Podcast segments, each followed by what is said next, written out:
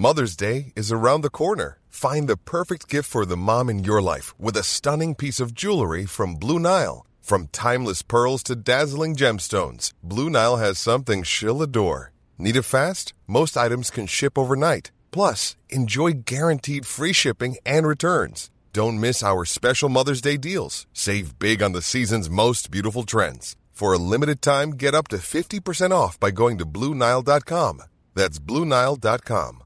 A lot can happen in three years, like a chatbot may be your new best friend. But what won't change? Needing health insurance. United Healthcare Tri Term Medical Plans, underwritten by Golden Rule Insurance Company, offer flexible, budget friendly coverage that lasts nearly three years in some states. Learn more at uh1.com.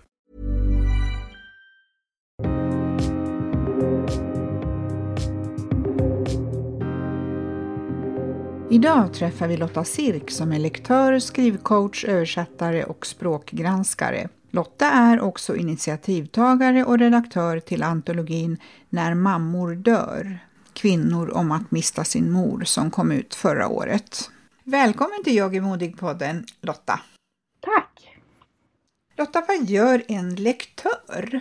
Ja, en lektör är en person som läser manus professionellt och på olika plan. Och dels så kan man lyfta eh, fram vad som fungerar i manuset men man kan också lyfta fram det som ska utvecklas i manuset då. Det kan vara allt ifrån själva storyn och ända ner på språknivå. Så man kanske tipsar om att strukturen behöver redigeras eller att karaktärer behöver fördjupas eller att tempot är för långsamt och liknande. Men det man inte gör då, då det är ju att korrekturläsa, alltså att rätta texten. Så, utan man skriver ett utlåtande med tips på hur texten kan utvecklas och förbättras. Mm. Spännande. Vi ska, vi ska återkomma till det lite senare i samtalet, men om vi backar bandet lite grann. Mm. Så du flackade ju runt i världen som flygvärdinna under många år och eh, jag minns ju att det var faktiskt mitt drömyrke som ung vuxen på 70-talet. Och jag kommer ihåg att jag sökte både till Pan Am och till SAS, men det föll på min längd och min närsynthet.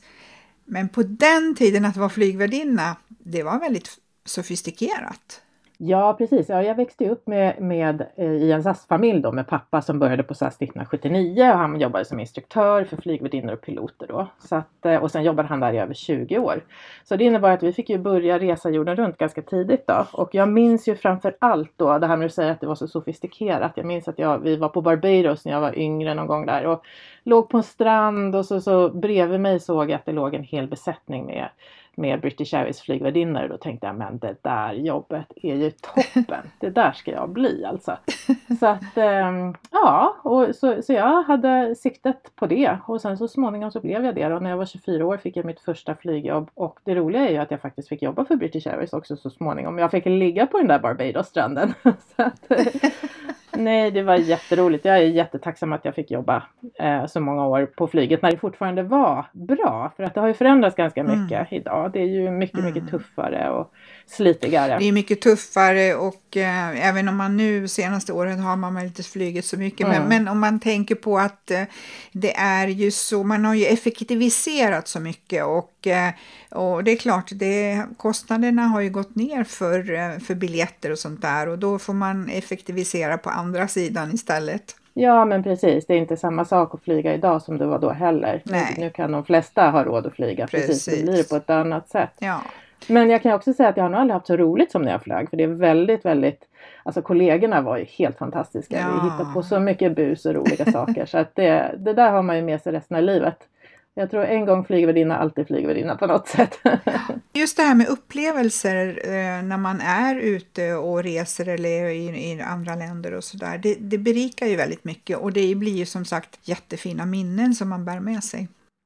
Ja, men det blir det. Mm. Och sen så är det ju bra att, att veta att det finns folk som gör på ett annat sätt än man själv gör, Mm, tänker jag. precis. Så att det kan faktiskt, behöver inte vara som här, allting. Ja, och det här med ditt intresse för språk, eh, det eh, gjorde ju också att du upptäckte världen ännu tidigare, för du åkte ju även till USA i din ungdom och där hittade du ju även din extra mamma har du berättat. Ja, precis. Jo, för min mamma gick ju bort då när jag gick i ettan på eh, gymnasiet, så jag var 15 år. Så resten av gymnasiet då gick jag och längtade för att få komma bort. Jag ville bara därifrån och det blev ju en slags Mm. flykt. Men eh, det var också väldigt rätt för mig att, att åka dit då faktiskt. Jag fick bo hemma hos en familj som var bekanta till min pappa från 60-talet.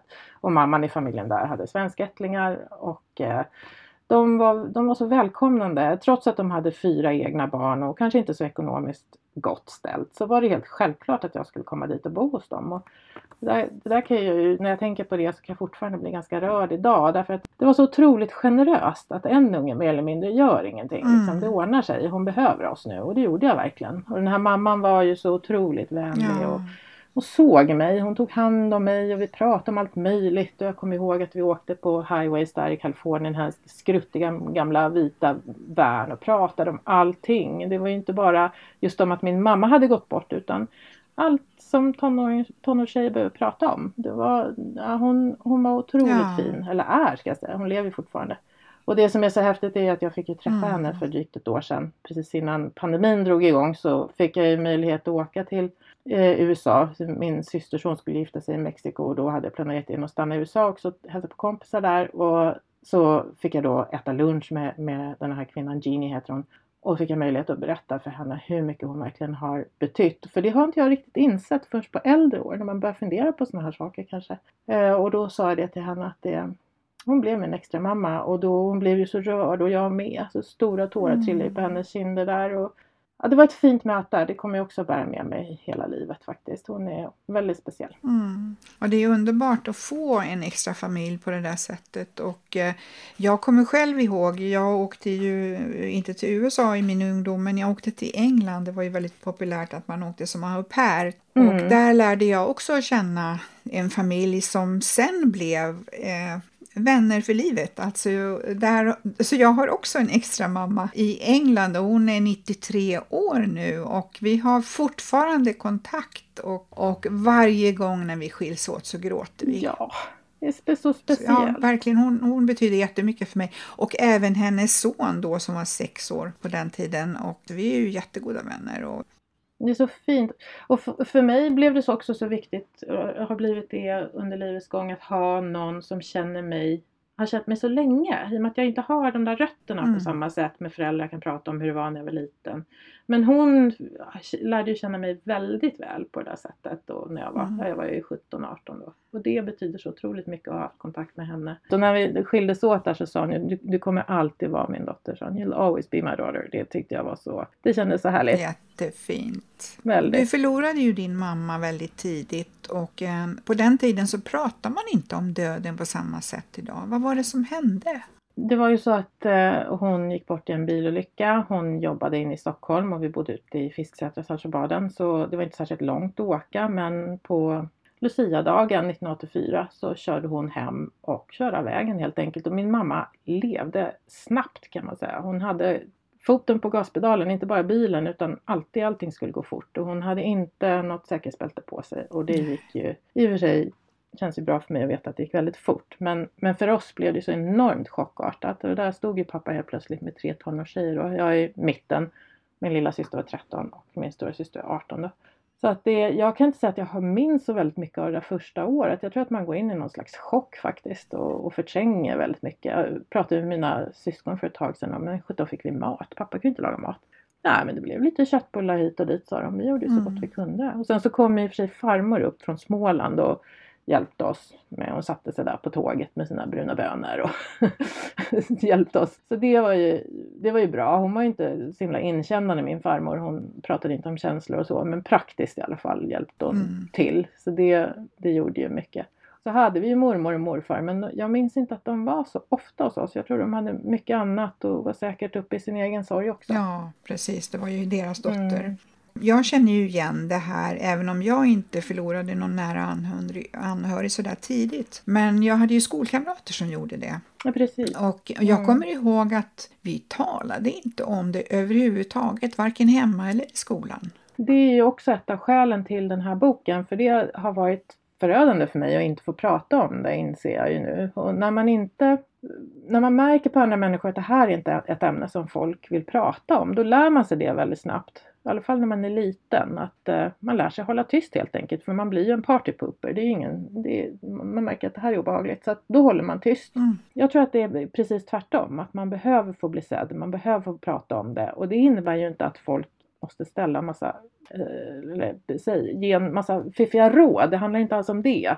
Utan det handlar bara om att man blir sedd, att man... Och lyssnad på. Och lyssnad på. Jag ser, jag vet att du har det jobbigt, jag Ja. finns här. Det räcker. Jag tror att det handlar om rädsla där väldigt mycket. Att folk har ingen aning om hur de ska göra och vad de ska säga och att det ska bli fel och så vidare. Jag tror också att många är tysta utav välmening för att de- tror att det ska bli ännu värre. Men det värsta har ju redan hänt. Det kan inte- inte bli värre än vad det är. Nej. Och det här tog ju dig många år att landa i och orka berätta om din upplevelse. Och Ja. du, du är ju då initiativtagaren till boken När mammor dör, kvinnor om att mista sin mor som kom ut förra året. Mm. Och, eh, det är ju en antologi med 31 döttrar mellan 18 och 77 Precis. som väldigt öppet och ärligt berättar om sin sorg och livet efter förlusten av mamma. Och det är en väldigt viktig bok att berätta om, om den. Tack! Ja men det är, det är en viktig bok och jag är så himla glad att den har blivit, fått ett så fint mottagande. Det känns som att den hade ett hål att fylla. Från början var det ju så att jag ville översätta den här boken som jag hittade i USA. Den heter ju Motherless Daughters av en, en författare som heter Hope Edelman. Eh, den kom ut på 90-talet och det har ju inte funnits några andra liknande Mm. böcker i Sverige och Nej. överhuvudtaget. Vetenskapliga böcker har ju funnits men, men inte upplevelsebaserade böcker på samma sätt. Så när hennes bok kom så blev jag överlycklig och tänkte den här boken ska översätta. Den, den måste få komma till Sverige. Och då också på den här resan som jag pratade om när jag åkte till USA, det hände mycket på den resan, men då i alla fall så hade jag möjlighet att träffa henne också faktiskt, vilket var, var ju jättehäftigt för att hon är ju en riktig sån här Hollywood författare och det har ju, hennes bok har ju gått upp på Times bestsellerlista, New York Times bestsellerlista och hon har ju översatt den i 17 språk och så vidare. Så det var ju fantastiskt att hon ville träffa mig. Och, eh, hon var eld och lågor, tyckte men gud vad roligt, det är klart jag ska översätta den här. Eh, och så fick jag hennes kontakter och så vidare. Men när jag kom tillbaks till Sverige så märkte jag att nej men det var inte förläggarna så intresserade av här. Delvis då för att den hade några år på nacken och de vill ha svenska författare. Så att då blev det ingenting av det där. Och då tänkte jag att nej men jag ger mig inte alltså. Jag ska, det här ska ut på något sätt. Och då tänkte jag att får jag göra någon variant på det där själv. Så då eh, började jag samla ihop folk som kunde vara intresserade av att, medverka i den här antologin. Och eh, också började leta efter någon som kunde skriva efterordet då. Och hittade till slut Lotta Polfelt som är helt fantastisk med psykoterapeut och socionom. Och sen också ett förlag då. Det var ju det som var det stora. Vem kan tänka sig ge ut det här? Och till slut så hittade jag då Ordberoende förlag som var intresserade. Och sen efter Mm. ett års arbete så kom den ut i september då förra året. Ja, och det är ju också fantastiskt att så många ville dela med sig av sina erfarenheter.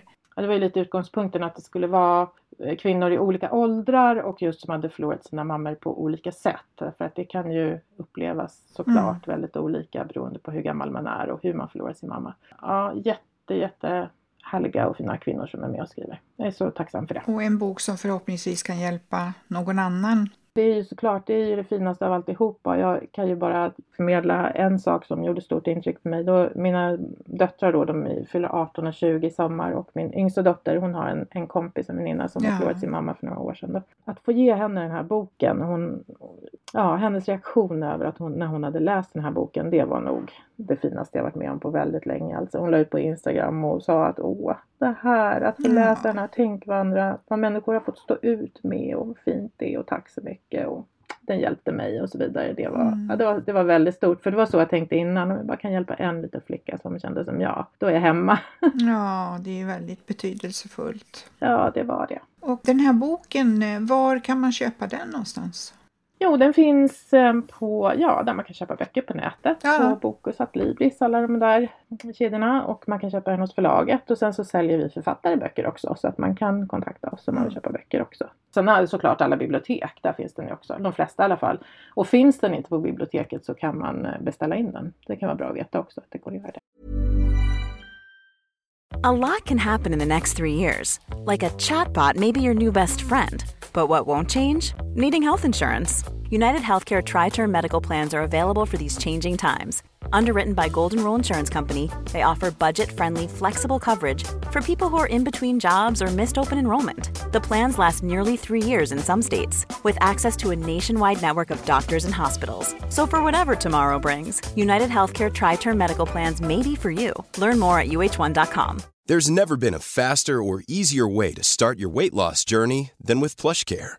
PlushCare accepts most insurance plans and gives you online access to board-certified physicians who can prescribe FDA-approved weight loss medications like Wigovi and Zepbound for those who qualify. Take charge of your health and speak with a board-certified physician about a weight loss plan that's right for you. Get started today at plushcare.com slash weight loss. That's plushcare.com slash weight loss. plushcare.com slash weight loss. This is Paige, the co-host of Giggly Squad, and I want to tell you about a company that I've been loving, Olive and June. Olive and June gives you everything that you need for a salon quality manicure in one box. And if you break it down, it really comes out to $2 a manicure, which is absolutely insane. It's also so easy to get salon worthy nails at home with Olive and June. The difference between how your nails used to look when you did them yourself and now with the Manny system is a complete game changer. The best thing about Olive and June too is it's a quick dry, dries in about one minute, lasts for five days, and full coverage in up to one to two coats. Visit oliveandjune.com slash perfectmanny20 for 20% off your first system. That's oliveandjune.com slash perfectmanny20 for 20% off your first system. Om vi eh, går till det här yrket då som du eh, arbetar med idag. Hur, hur landar du i det? Jag jobbar ju som flygvärdinna som sagt och sen så blev, träffade jag min man och då var det ju svårt att fortsätta flyga runt hela världen sen. Och vi fick ju barn ganska direkt. Och då kände jag att ja, men det här, den här livsstilen fungerar inte längre. Jag vill inte lämna mina barn. Jag hade ju blivit lämnad av min mamma så att säga. Och, och jag kände att det, nej, jag vill inte utsätta mina barn för det. Och jag ville själv vara nära dem. Ja. Jag ville fortsätta på universitetet och, bli någonting annat. Och sen så blev det ju så att jag faktiskt var kvar på universitetet i fem år och läste in en fil mag i engelska. Och kom ju tanken då, men vad ska jag jobba med? Det räcker ju inte med att jag har liksom poäng i engelska och, och svenska. Jag måste ju bli någonting tänkte jag. Så då la jag ju på ett och ett halvt år och blev gymnasielärare. Och sen så kom ju det här med ja, att man skulle ut och, och prova i skolan och Mm. göra sina första lektioner och så vidare. Och på den vägen var det. Sen var jag liksom inne i skolvärlden och stannade kvar i tio år. Nu går jag väldigt fort fram här då, men efter tio år så på den sista skolan jag var, då bytte jag jobb precis samtidigt som min pappa gick bort och jag hade mina tonårstjejer och det var, ja, det var väldigt mycket i livet då. Det här var 2016. Då började jag känna att jag inte mådde riktigt bra. Det hade gått väldigt fort allting. Jag hade liksom inte hunnit känna efter. Och när det kom sådär väldigt många påfrestningar samtidigt då, då började det slå över. Jag började känna mig ledsen. Jag, jag fick ångest i perioder och jag, jag har alltid varit en person som har ganska stort frihetsbehov. Just det där tanken på att jag skulle gå till den där samma Mm. skola liksom, i resten av mitt liv ända tills jag gick i pension och träffa samma kollegor och köra samma lektioner. Jag tror det också hade med saken att göra. Jag kände mig inlåst. Jag mådde inte bra utav det. Så det slutade faktiskt med att jag gick in i väggen och blev sjukskriven. Och jag, jag blev så dålig så jag kunde faktiskt inte klä på mig själv. ens. Min man fick välja kläder. Jag kunde inte ens välja kläder. Och eh, ljuden skar i mina öron. Mm. Alltså, det var som någon hade en kniv in i hjärnan bara någon pratade med. Mm. Jag blev jätteljudkänslig. Och då är ju skolmiljön går ju inte när man mår sådär. Det funkar ju inte alltså. Nej, precis. Fick du hjälp? Eh, Sökte du hjälp för att Absolut, jag sökte hjälp och jag fick, jag måste säga att jag fick bra hjälp faktiskt. Både av, eh, alltså det är inte så att någonting presenteras för en utan man är får som, söka?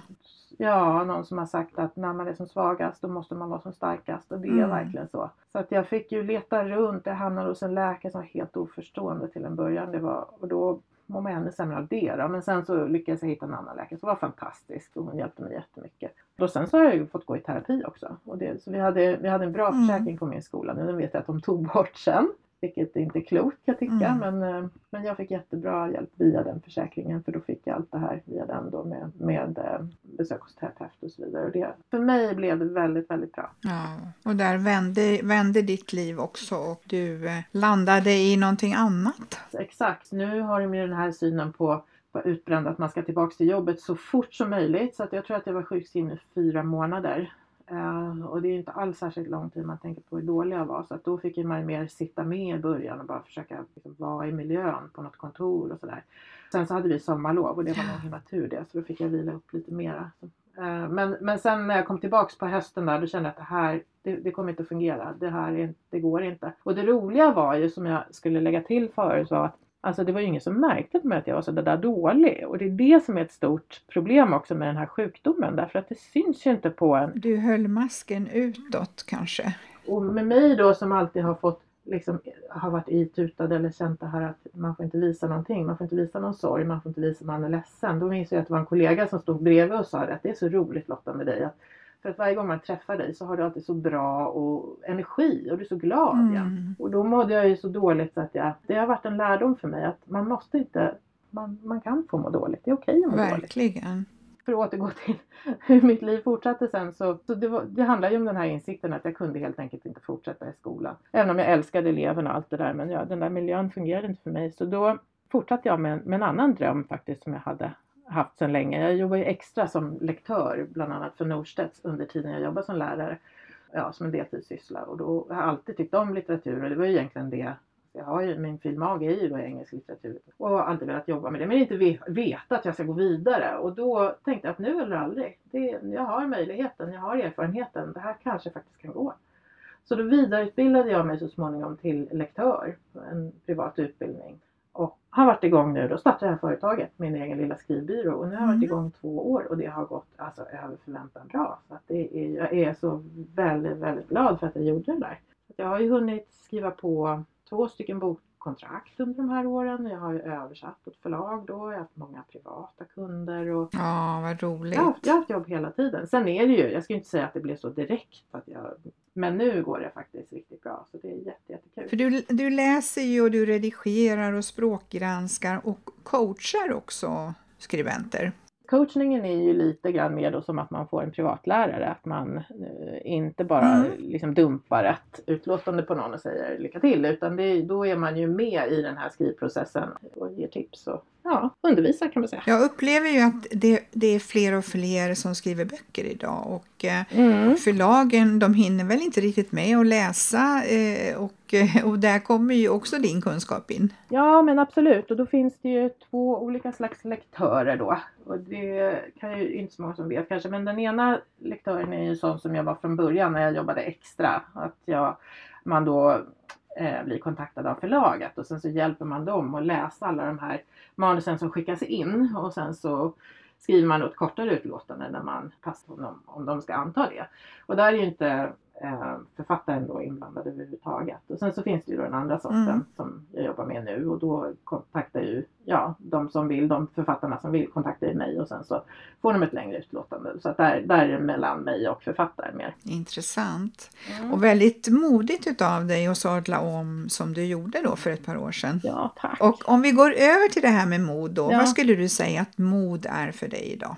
Det finns nog olika sorters mod för mig tror jag. Dels så är det det här modet som krävs för att göra nya saker. Att man litar på sig själv, att man är självständig. Som det här med att jag flyttade utomlands, jag gick på jobbintervjuer utomlands, jag startade företag eller vad det nu kan vara. Det är en sorts Mm. mod. Och jag fick ju också, i och med att jag förlorade min mamma så tidigt så blev jag väldigt självständig. Vi fick ju bli vuxna så väldigt snabbt. Och sen har det inte varit någon som direkt har ifrågasatt mina beslut. Så jag har ju testat på det mesta liksom. Så delvis har det varit det. Sen är det väl hur man är som person också. Men jag har gillat att prova på nya saker. Älskat att resa ensam och göra grejer sådär. Men sen finns det också ett annat slags mod som för mig har krävt mycket mer av mig själv och som jag nog har fått jobba mer med särskilt sen jag blev sjuk tror jag. Och att utmana alla de här sorgerna och alla hjärnspöken och allt det här man har. Då. Att gå in i det som gör riktigt ont och, och stanna kvar där. Det är modigt för det är inte, inte roligt. Ja. Men eh, det är ju skönt när man, man märker att, att man klarar det. Det känns som en stor seger. Och det har jag också fått hjälp med. Man måste ju öva på att utmana sig själv att lita på att man inte dör där inne. Mm. Ja, det är ju modigt att, att våga utsätta sig för de här känslorna för att det är ju lättare att trycka ner dem. Ja men verkligen. Det är Mm. lättare att resa iväg någonstans. Fly. Men förr eller senare kommer det ju upp. precis. Och det här med framgång tolkar vi ju ofta olika beroende på vilka erfarenheter vi har. Men vad skulle du säga att framgång är för dig idag? Det handlar mer om mitt inre plan skulle jag nog säga. Och det är kanske lätt att säga också när man har det liksom helt okej materiellt då. Men just att få arbeta med det jag brinner för och i ett sammanhang som jag får energi av och där jag känner mig respekterad och där jag kan välja mina tider. Det är ju, ja, det är fantastiskt för mig. Alltså, att, man kan säga att framgång är att utvecklas också, att hitta fram till den platsen man ska vara på, där man får frid. det är en slags framgång för mig. Eh, du, du, har ju berättat just det här att du sprang fort och du hann inte riktigt njuta. Mm. Eh, och jag eh, lyssnade faktiskt ett litet, ett kort avsnitt på en annan podd idag just om det här med karriär. Ja. Och där rekryterarna säger idag att just det här uttrycket att, att söka någon som är stresstålig, ja. det ordet existerar inte längre. Utan man tänker på ett annat sätt nu. Det tycker jag är jättebra. Jag hoppas verkligen att det är så också. Att de, för att, mm. jag menar att man är stresstålig. Oftast är det ju de som är väldigt stresståliga i början som, som faktiskt går in i väggen sen. Det är ju folk som ja. att de som går in i väggen, det är de som är svaga. Men det är ju för att man är så jäkla, man har så mycket ansvar och att man, att man klarar så himla mycket, så himla länge. Mm. men, men alla är vi ju människor. Jag vet att min terapeut sa till mig, men herregud att inte det här har hänt tidigare i ditt liv så som du har levt. Och jag fick mm. Men när jag gick in jag var 50. De, många gör ju det när de är mycket yngre idag. Speciellt eh, småbarnsmammor ja. och kvinnor i karriären och, ja. och, där man ska vara duktig på allting. Man, ja. Många gånger är det ju så att de här kraven de sätter man på sig själv. Sen att man inte kanske ställer krav utav den man lever ihop med också kan jag tänka mig. Min man är lite äldre än vad jag är och då han, den generationen de var inte riktigt hemma så mycket med barn. Det tror jag, där tror jag att det ändras lite grann faktiskt. Det säger han, i alla fall han med sina anställda. Det är många som faktiskt stannar hemma utav männen med sina barn idag. Det är jättekul ja. att höra det tycker jag det tror jag är bra för hela familjen. Men så var det inte då. Det var, han hade en sån position på jobbet. Han kunde inte vara hemma och han tjänade mm. mer pengar än jag. Så det blev jag som, ja. Och det är klart att det hade ju sin del i det hela också. Du och familjen ni har ju hittat till Öland som betyder väldigt mycket för dig. Det har hänt mycket de här åren. Det är inte klokt när jag tänker på det egentligen. Men jag gjorde ju allting där i samma veva. Det är väl lite typiskt kanske när man, mitt, mitt, mitt, mina gamla mönster, det här med att det ska gå fort. Ja, men jag köpte ju hus på Öland och vi köpte hund och jag bytte karriär, startade eget. För mormor och morfar köpte ett hus där på norra Öland på 50-talet. Och min mamma och hennes syskon älskade den där platsen så vi var ju där oftast hela somrarna. Jag har jätte, jättefina barndomsminnen ifrån Öland. Och eh, sen kopplade jag ihop det så mycket med mamma också. Det känns som att det var liksom hennes plats. Och sen när hon gick bort 1984, samma veva, så eh, sålde de det här huset. Och eh, ända sedan dess så, så har jag gått och tänkt på det där stället. Och vi har hyrt, många somrar har vi hyrt någon vecka. Jag ska också säga att det har varit jobbigt att komma dit just därför att det har blivit så starkt. Att det har varit väldigt känslosamt också för mig att åka dit. Men jag har ändå dragits dit hela tiden just därför att det känns som att där har jag rötter. Mm. Du berättade också att dina systrar, att ni var där tillsammans. Nu kom, har ju de kommit ner och också besökt mig där och då var jag framförallt med stora syster så åkte vi och tittade på deras hus och min syster hon tittade bort och över vägen där och sa men Lotta titta där borta. Jag lärde mig att cykla när jag var liten. Och det där blev så väldigt, väldigt starkt för mig. Därför att vi har ju inte som sagt haft de här kopplingarna bakåt. Vi har inte kunnat sitta hemma och prata med våra föräldrar om hur det var när vi var små. Eller Nej. bara det att få känna att vi hade en länk där. Vi hade något gemensamt där. Det där var liksom våra rötter. Cirkeln var sluten ja. När jag går där med min lilla hund och tittar ut över havet och stenarna då, då känner jag faktiskt att ja, men det är här jag ska vara. En fin, fin känsla att landa i den här närvaron. Och känna tacksamhet. Och nu för tiden kan jag ju få enorma djupa tacksamhetskänslor. Det hade inte jag när jag var yngre. Jag hade, inte tid för det. Jag tror kanske inte jag visste hur jag skulle... Mm. Det känns som att du lever i, i harmoni. Jag skulle nog säga det. Och det, det tog 50 år men... mm, härligt. Stort varmt tack Lotta nu för att du delar med dig och framförallt att du tog initiativet till den här boken När mammor dör. En bok som jag tror kan hjälpa många andra som har förlorat sin mamma. Ja, tack så mycket och tack för att jag fick vara med. Och nu en riktigt fin sommar så småningom på Öland. Tack så mycket, det ska jag. Tack och hej! Hej då! Och slutligen, följ Jag är modig på Instagram och prenumerera gärna på vår podd som kommer ut på måndagar.